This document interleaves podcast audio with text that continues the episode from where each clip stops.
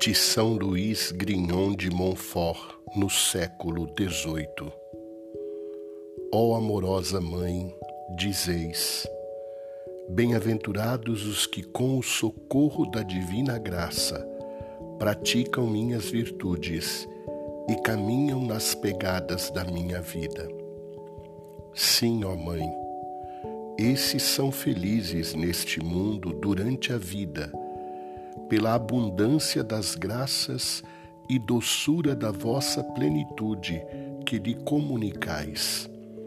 Felizes na morte, que é doce e tranquila, e a qual assistis para introduzi-los vós mesma nas alegrias do céu.